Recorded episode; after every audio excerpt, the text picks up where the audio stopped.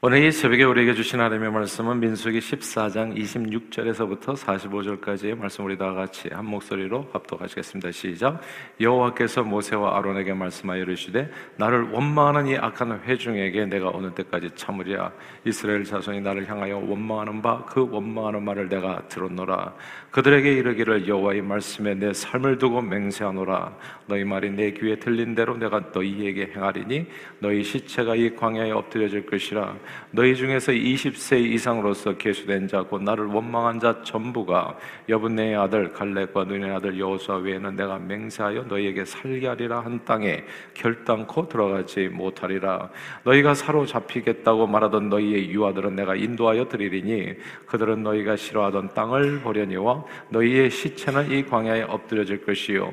너희의 자녀들은 너희 반역한 죄를 지고 너희의 시체가 광야에서 소멸되기까지 40년을 광야 에서 방황하는 자가 되리라. 너희는 그 땅을 정탐한 날수인 40일이 하루를 1년으로 쳐서 그 40년간 너희의 죄악을 담당할지니 너희는 그제서야 내가 싫어하면 어떻게 되는지를 알리라 하셨다라. 나 여호와가 말하였거니와 모여 나를 거역하는 이 악한 온 회중에게 내가 반드시 같이 행하리니 그들이 이 광야에서 소멸되어 거기서 죽으리라.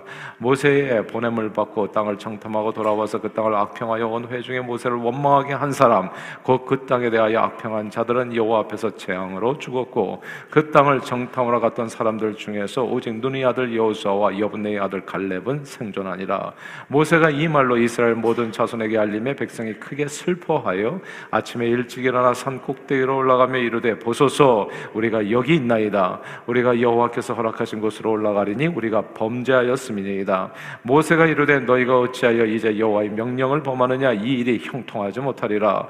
여호와께서 너희 중에 계시지 아니하니 올라가지 말라. 너희 대적 앞에서 패할까노라. 아말렉인과 가나안인이 너희 앞에 있으니 너희가 그 칼에 망하리라. 너희가 여호와를 배반하였으니 여호와께서 너희와 함께하지 아니하시리라 나. 그들이 그래도 산 꼭대기로 올라갔고 여호와의 영화께와 모세는 진영을 떠나지 아니하였더라. 아말렉인과 상간지대에 거주하는 가나안인이 내려와 그들을 무찌르고 호르마까지 이르렀더라. 아멘.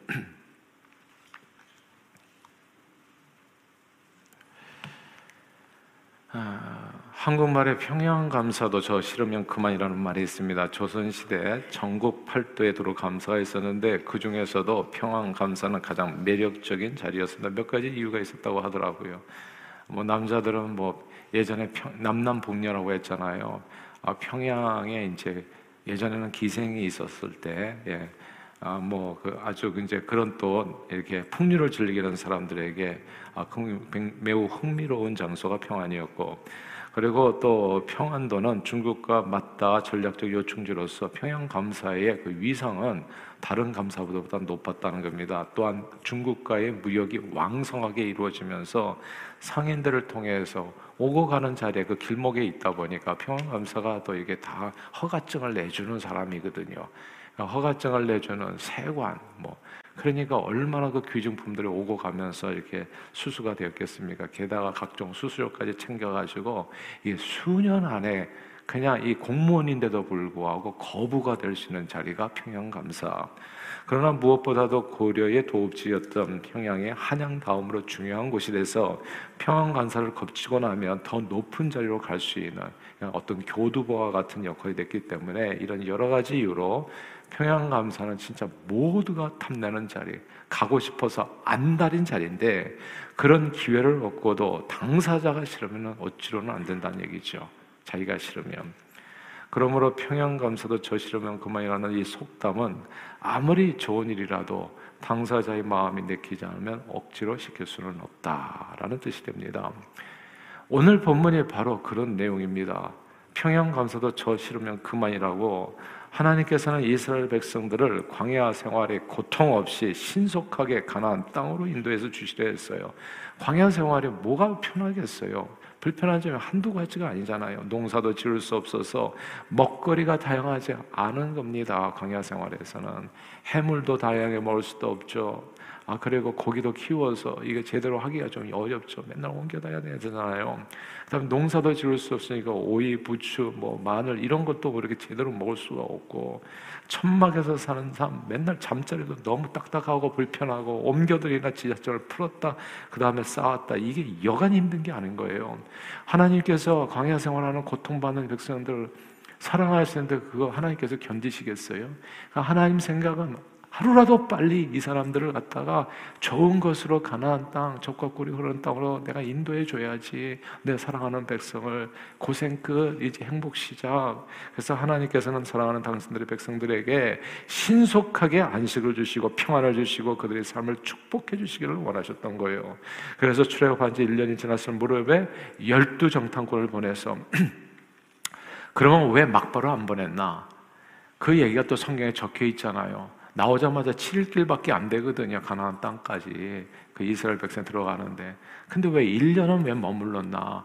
그냥 갑자기 들어가면 그 땅에 그냥 그 거민들 보고서 놀라가지고 이 노예 백성이 뭐 전쟁 한번 치러보지 않은 백성이 갑자기 이렇게 맞닥뜨리게 되면 대적을 겁에 질려가지고 또 문제가 생길까봐 하나님이 또 배려를 해주신 거거든요. 그래서 광야 생활에서 아말렉과의 전투도 좀 치르게 하면서 다 준비를 시킨 겁니다. 이제 담대하게 믿음으로 들어가기만 하면 되는 거예요. 그리고 또 말씀으로 또 무장을 시켜줬잖아요. 신의 산에서 십계명도 주시고 또 율법 조항을 주시면서 다 준비시켜서 갑자기 들어가면 또 놀라가지고 또 문제가 생길까봐. 하나님께서 그래서 이렇게도 배려하고 저렇게도 얘기해가지고 정말 독수리 날개 이렇게 다 품어가지고 그렇게 그냥 가나안 땅을 인도하듯이 모든 것을 완벽하게 배려해가지고 이제 너는 먹기만 하면 된다. 숟가락을 들고서 이제 이렇게 만들어 주셨는데. 그래서 열두 정탐꾼을 보내가지고 이제 그 땅을 탐지하고 이제 들어가라 차지하려고 했는데 평양 감사도 저 싫으면 그만이라고 이 하나님의 배려와 이 하나님의 선하신 뜻이 이스라엘 백성들의 불평과 원망과 불신앙으로 산통이 다 깨져버린 겁니다. 전능하신 하나님께서 내가 보여주지 않았나, 내가 무엇을 할 수 있는 신인지를 홍해를 가르고 반석을 터트리고 그리고 홍해를 갈라서 또 쫓아오던 애굽 다 군, 인들을 한순간에 다 정리해 주시고 그래서 완벽한 구원을 이루는 게 시청과 교육으로 이보다 더 확실할 수가 없는 방법으로 주님께서 진짜 할 일을 다 보여주셨는데도 불구하고 그 하나님을 믿지 않은 거예요. 그냥 전능하신 하나님께서 저들과 함께하여 두려움 없이 나아가기만 하면 되는데 두려워하지 말라 놀라지 말라 내가 너와 함께함이라 그냥 나아가기만 하면 되는데 아니 이 백성이 갑자기 무슨 생각이 들었는지 하나님께서 자기들을 막 죽음의 자리로 내몬다고 그냥 발악을 하는 거예요.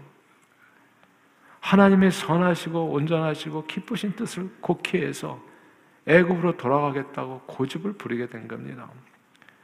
하나님은 이스라엘 백성들을 선택하시고 사랑을 쏟아주시어 애굽의 총노릇한 저들을 구원해 주시고 이제는 저들이 꿈에서도 꿀 수 없는 이룰 수 없는 내 집 마련의 엄청난 축 복을 그냥 은혜로 선물로 부어주시려고 하는데 참으로 내가 너를 복주고 복주고 번성케 하리라 번성케 하리라 하셨는데 하늘에서 이미 다 그 뜻을 이루셨는데 내가 이렇게 계획을 세웠다. 네 조상 아브라함과 다 맹세해서 내가 그렇게 하리라. 약속해 주신 그대로 내가 이제는 이루어 주리라 했는데 그 평양 감사도 저 싫으면 그만이라고 그냥 그 뜻을 믿지 못하는 이스라엘 백성들의 불신앙으로 인해서 그 선하신 하나님의 뜻이 복되신 주님의 뜻이 이스라엘 백성의 삶에 이루어질 수 없게 된 겁니다. 꼭 기억하세요. 주기도문은 제가 우리가 제가 아침마다 맨 시작을 주기도문 하는 이유가 있어요. 하늘에서 아버지 뜻이 이루어진 것처럼 이 땅에서 내 삶에 이루어 주옵소서 그거라고요. 그 뜻을 이루어 주옵소서 순종으로 하나님의 말씀에 순종으로 내가 불신앙으로 불평하지 않게 해주시고 원망하지 않게 해주시고 그리고 이까 이까 그냥 눈에 보이는 그런 그냥 어떤 도전에 그냥 낙심하고 절망하지 않게 해주시고 하나님 하나님이 나를 향한 뜻은 재앙이 아니라 평안인 것을 믿사오니 그 하나님의 뜻을 내 삶에 고스란히 다 이루어 주옵소서. 그게 주기도문이거든요. 자식을 키우면서요. 저는 정말 야 자식이 이런 거구나. 어렸을 때는 아주 어렸을 때는 몰라요.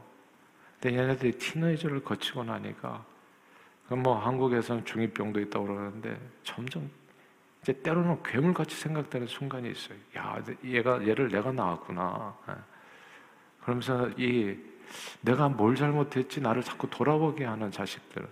근데 이 정말 부모에게 기쁨이 되는 자식도 있지만 그렇지 않은 자식도 이렇게 있다고 생각을 했는데 아니에요. 예. 제가 두 아들이 둘밖에 없는데 둘 다 그래요. 둘 다. 예. 그러니까 그런 순간들이 있어요. 뭐 노상 그런 건 아닌데, 그러니까 정말 이게 뭐라 그럴까, 이 아프다는 것보다도 실망스럽다. 그러니까 좀 좌절이 된다. 그런 경험난 순간들이 있어요. 어느 정도 머리가 크고 나니까 자기 주장이 강해. 이번에도 이 창탕 가라고 그랬잖아요. 이거 진짜 도움이 된다. 말을 안 들어. 그래서 너는 요번에 그럼 네 베이케이션 하나도 없냐? 그러니까 이게 부모 말을 잘 들으면 자다가도 떡이 나오는 건데 이게 어느 순간에 보면 평양 감사도 저 싫으면 그만이에요. 그때 참 부모가 좌절이 돼요. 이게 좋은 거를 주는데 말을 안 들어. 부모는 사랑으로 자녀들에게 권면을 해주고 진심, 자녀들의 앞날을 염려하고 축복하는 마음으로 최선의 길을 알려주는데 무슨 생각인지 원투쓰리도 마찬가지예요. 최선의 길을 알려주는데 자기 생각에서 나는 이 교회를 떠나가지고 나는 또 내가 원하는 대로 결혼할 때도 또 부모가 제시하는 데에서는 또 자기 생각이 또 있어요. 진짜 한심하다는 생각이 들고 어떨 때는 진짜 답답하고 가슴이 터져 죽을 것 같은 순간도 있어요. 이게 뭔지 모르겠어요. 그러니까 이게 뻔하게 보이는 생명의 길을 놔두고 자기가 또 길을 가. 그리고 자기가 부모보다도 더 많이 알아. 한마디 하면 자꾸 가르치려고 그래. 학교 문제, 결혼 문제, 신앙 문제, 교회 선택 문제. 부모에게 순종하면 정말 자기 앞길이 환하게 열리고 지금보다도 훨씬 더 좋은 삶을 누릴 수 있는데도 불구하고 평양감수 저 싫으면 그만이라고 부모의 간절한 사랑을 자식이 받아들이지 않으면 아무 소용이 없어요. 그냥 고통스러운 길을 자기가 선택해서 가게 되고 그 모습을 바라보는 부모 심정도 결코 편하지가 않아요. 자식이 다행히 자기를 향한 선하신 부모님의 뜻을 이해하고 마음을 돌이켜 부모님의 말씀을 잘 듣고 부모가 주는 축복을 아멘으로 받으면 만사 형통의 모든 행복이 이루어지지만 그렇지 않으면 부모가 해줄 수 있는 일이 거의 없어요. 제가 우리 그 가정 교육할 때요 항상 하는 얘기가 있어요. 부모에게 순종하라. 네가 듣기 싫어도 이 말은 꼭 들어야 돼. 부모에게 순종하라. 살아 숨, 숨 쉬는 동안에 있어서는 부모를 공경하라. 너 그럼 무조건 복 받는다. 이게 약속에 있는 첫 계명이니 네가 땅에서 잘되고 장수할 거다. 무조건 말을 들어라. 성경 얘기한다. Obey your parents in certain thing이 아니라 everything. 그게 부모에게 순종하는 게 왜 복을 받냐면 부모의 마음은 선한 거기 때문에 그래요. 자식이 못 되기를 바라는 부모가 세상에 어디 있냐고요, 도대체. 잘 되기를 바라는 마음에서 최선으로 얘기해 주는 거예요, 그게. 아무도 이 세상에서 얘기해 주지 않은 그 얘기를 해 주는 거라고, 잘 되기를. 무조건 순종해야 돼요. 난 그래서 성경이 이게 진짜 진리라는 생각이 들더라고요. 확실하게 내가 자식 키우면서 알게 된 거예요. 예. 아, 성경 말씀을 따르면 무조건 복 받는 거구나. 하나님의 말씀은 진리로소이다. 그거예요. 요즘 세상의 세태가 그냥 애들이 자기 마음대로 독립을 잘못 이해한 거예요. 독립은 언제나 우리 가정 예배에서도 그 얘기가 나왔어요. 아빠는 자기한테 맡겨야 된다. 자기 하는 일을 응원해주고 제가 얘기해서 그게 세상이고 세상 부모는 다 그래. 성경을 보고 우리는 세, 세속에 물들어 세상 풍조에 요동하면서 세속을 따라가는 사람이 아니라 너와 나는 하나님을 따라 사는 사람이다. 어. 그러니까 세상 얘기를 자꾸 하면 안 된다. independent. 그래 독립하는 거 맞다. 그건 재정적으로. 제발 재정적으로는 빨리 독립하라. 하나도 부모를 의지하지 말고 오늘부터 너는 나에게 세금을 내야 된다. 너를 키워준 값이 있지 않냐. 그러니까 부모를 공경하라 물질로 그렇게 언제든지 독립해라. 오늘 오늘부터 시작이다. 그래가지고 독립을 시켜서 재정적으로 그러나 정신적으로는 부모의 말을 들어야 된다. 그래야 그래야 네가 잘 되는 거기 때문에 그래야 내가 너를 위해서 늘 기도해주고 근데 이게 거꾸로 가요. 재정적으로는 디펜던트고 정신적으로는 독립하려 이 거꾸로 가는 거거든. 예. 이게 성경 거꾸로 가는 거예요. 그래서 망하는 거거든요. 정신적으로는 죽을 때까지 걔는 내 자식이에요. 90대는 아버지가 그냥 70대는 아들에게 얘기하잖아. 나가서 잘 조심해라. 예. 정신적으로는 그게 부모 자식 관계예요. 그리고 재정적으로는 독립입니다. 왜 재정적으로 18살이 넘은 아이가 아직도 부모에게 저기 이렇게 의지를 하냐고요. 말도 안 되는 일이지. 재정적으로, 그러니까 독립은 그때 사용하는 거다. 독립은 너 말 잘했지. 걔네들 저한테 얘기해가지고 손해본 게 한두 가지가 아니에요. 예. 독립 잘 됐어. 오늘부터 독립해야지. 당연히 재정적으로 부모에게 앞으로 다시는 손 내밀지 마. 그리고 너 독립하고 네 마음대로 살아. 네. 근데 정신적으로는 내가 너 죽을 때까지 네 아빠야. 말을 들어야죠. 네. 이런 내용이 왜냐하면 부모 말을 듣는 게 왜 소중하냐? 아빠가 자기 자신에 대해서 선한 마음밖에는 없거든요. 진짜 잘 되기를 원하거든. 우리 아버지가 지금도 기억해요. 제가 대학 입학했을 때 그렇게 좋아하시더라고요. 그 감정을 그렇게 내보이지 않으시는데, 아, 그런데 떨어졌다는 것보다 합격했다는 얘기.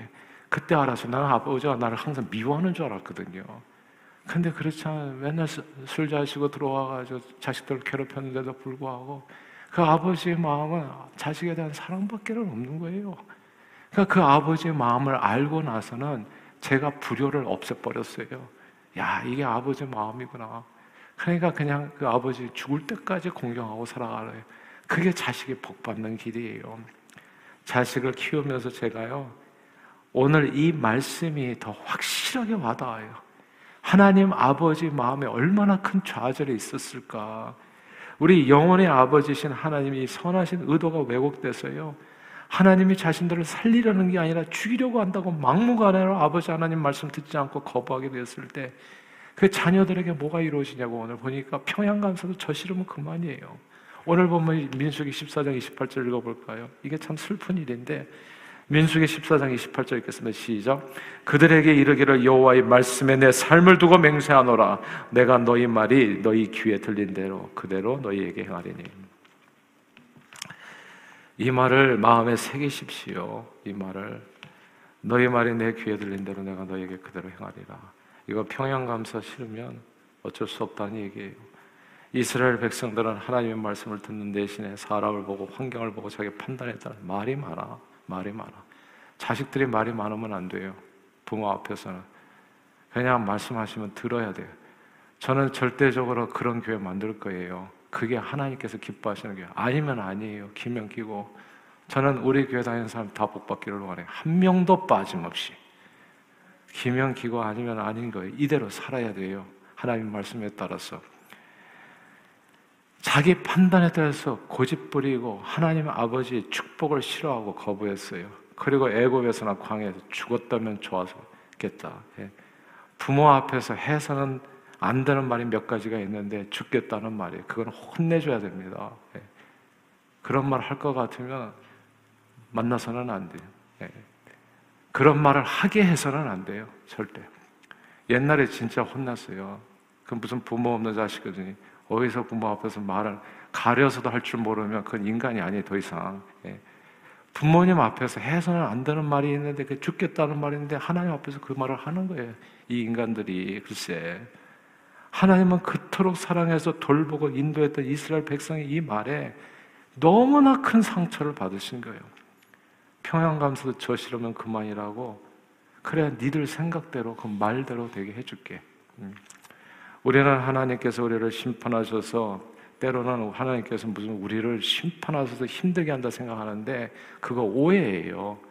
그냥 아무것도 안 하면 우리 삶은 그냥 망해요. 그냥 저절로. 아무것도 안 하면 하나님이 그냥 아무것도 안 하면 그냥 우리 생각대로 돼요. 우리 생각대로 되는 그 길은 그냥 망하는 길이에요. 오늘 본문에서 여호수아와 갈렙만 빼고 그 땅을 악평했던 정탐꾼들이 다 죽었습니다. 그리고 이제 앞으로 죽겠다고 불평하고 원망했던 그 사람들은 그들의 입에서 나온 말 그대로 그들의 자녀들만 빼고 하나님의 축복을 경험하지 못하고 모조리 광야에서 죽게 됩니다. 평양 가면서 저 싫으면 그만. 우리는 여기에서 보세요. 제가 정말 드리고 싶은 얘기가 이건데 도대체 성경이 말하는 믿음이 무엇인지를 확실하게 알게 됩니다. 하나님께서 우리 인생들에게서 보기를 원하는 믿음은 뭘 하는 게 아니라 하나님의 선하심을 믿어드리는 거예요. 하나님의 뜻을. 하나님께서 우리에게 가지고 있는 하나님의 마음을 하나님께서 주시는 놀라운 축복을 감사함으로 받아들이는 거. 이게 믿음입니다. receive. 우리가 뭐, 뭘 더할 필요가 없어요. 주는 게 제사가 믿음이 아니고요. receive 하나님의 은혜를 받아들이는 거. 주님의 교회에 올 때마다 꼭 기억하세요. receive 은혜를 받는 것이 그게 믿음이다. 그걸 하나님께서 가장 기뻐하신다. 새벽에 나오실 때마다 오늘도 내게 은혜 주실 줄 믿습니다. 이것이 믿음인 겁니다. 주일날 오실 때마다 하나님께서 내가 예배 드릴 때 하늘문을 여시고 정말 폭포수처럼 내게 은혜와 축복을 쏟아 부어 주실 줄 믿습니다. 이게 믿음입니다. 하나님께서 열어주신 축복의 생명이를 아멘으로 받아 그래 그대로 이루어 주옵소서. 그렇게 받아들이는 것이 믿음, 그 축복을 드리는 게 믿음입니다. 성경 히브리서에 보면 믿음에 대해서 이렇게 설명했잖아요. 하나님이 아브라함에게 약속하실 때 가르쳐 맹세할 더 자기보다 더 큰 자가 없으므로 이를 자기를 가르쳐 맹사 이르시되 내가 반드시 너에게 복주고 복주고 너를 번성케 하고 번성케 하라 하였더니 이같이 오래 믿음으로 참아 약속을 이루었다고요. 믿음이란 딴 게 아니에요. 하나님의 선하신 뜻, 아버지 뜻대로 해주세요. 이게 믿음이에요. 내 원대로 하지 마시고 아버지 원, 아버지 마음대로 하세요. 마음대로. 예. 그러면 부모 마음대로 할 거예요. 진짜 좋은 일이 있을 겁니다. 자식에게. 그보다 좋은 일은 없을 거예요. 예. 그 부모 마음대로 아버지 뜻대로 예수 그리스도가 겟세마에서 기도했던 그 기도가 무슨 아, 눈물을 흘리면서 십자가 이런 게 아니에요. 그게 최고로 지혜로운 기, 기도예요. 아버지가 뭘 주겠냐고 자식에게 최고가 아니라면 최고를 주시는 겁니다. 최고를. 아브라함의 믿음은 하나님께서 자기를 복주고 복주고 번성하고 번성하고 그냥 아멘으로 받아들이는 거. 그렇죠. 아버지 뜻대로 다 해주세요. 아멘!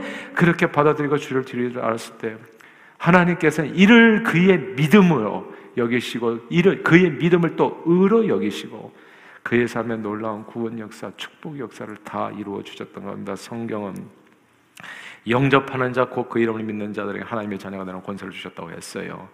믿는 것이 뭐라고요? 영접, receive가 믿는 거라고요. receive. 예.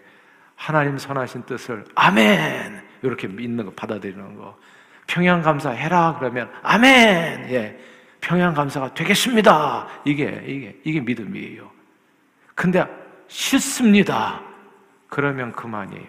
저 싫으면 그만이라고.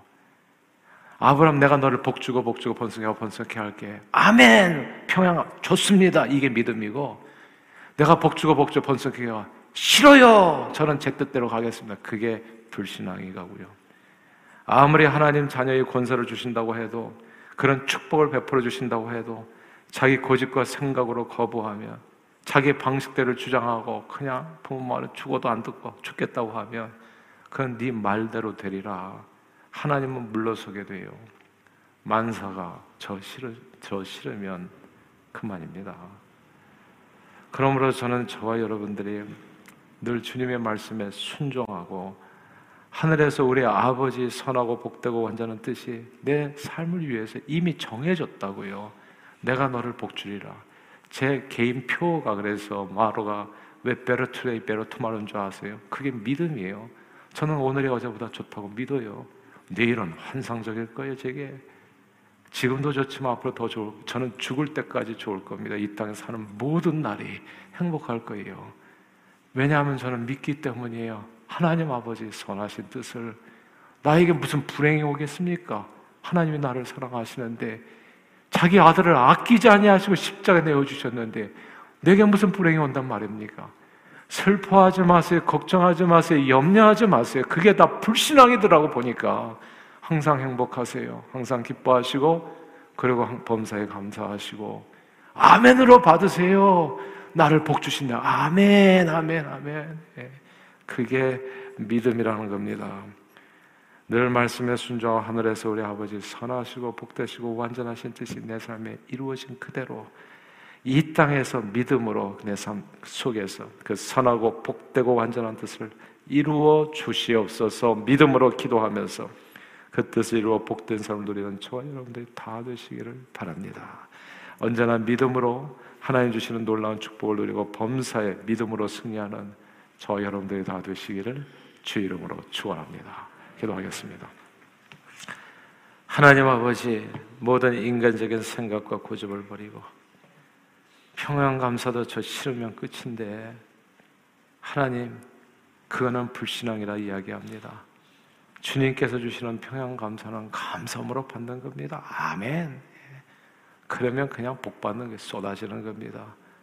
늘 하나님의 선하시고 온전하시고 기쁘시고 복되신 뜻이 하늘에서 나의 삶을 통해서 이미 정해졌잖아요. 주님의 뜻이.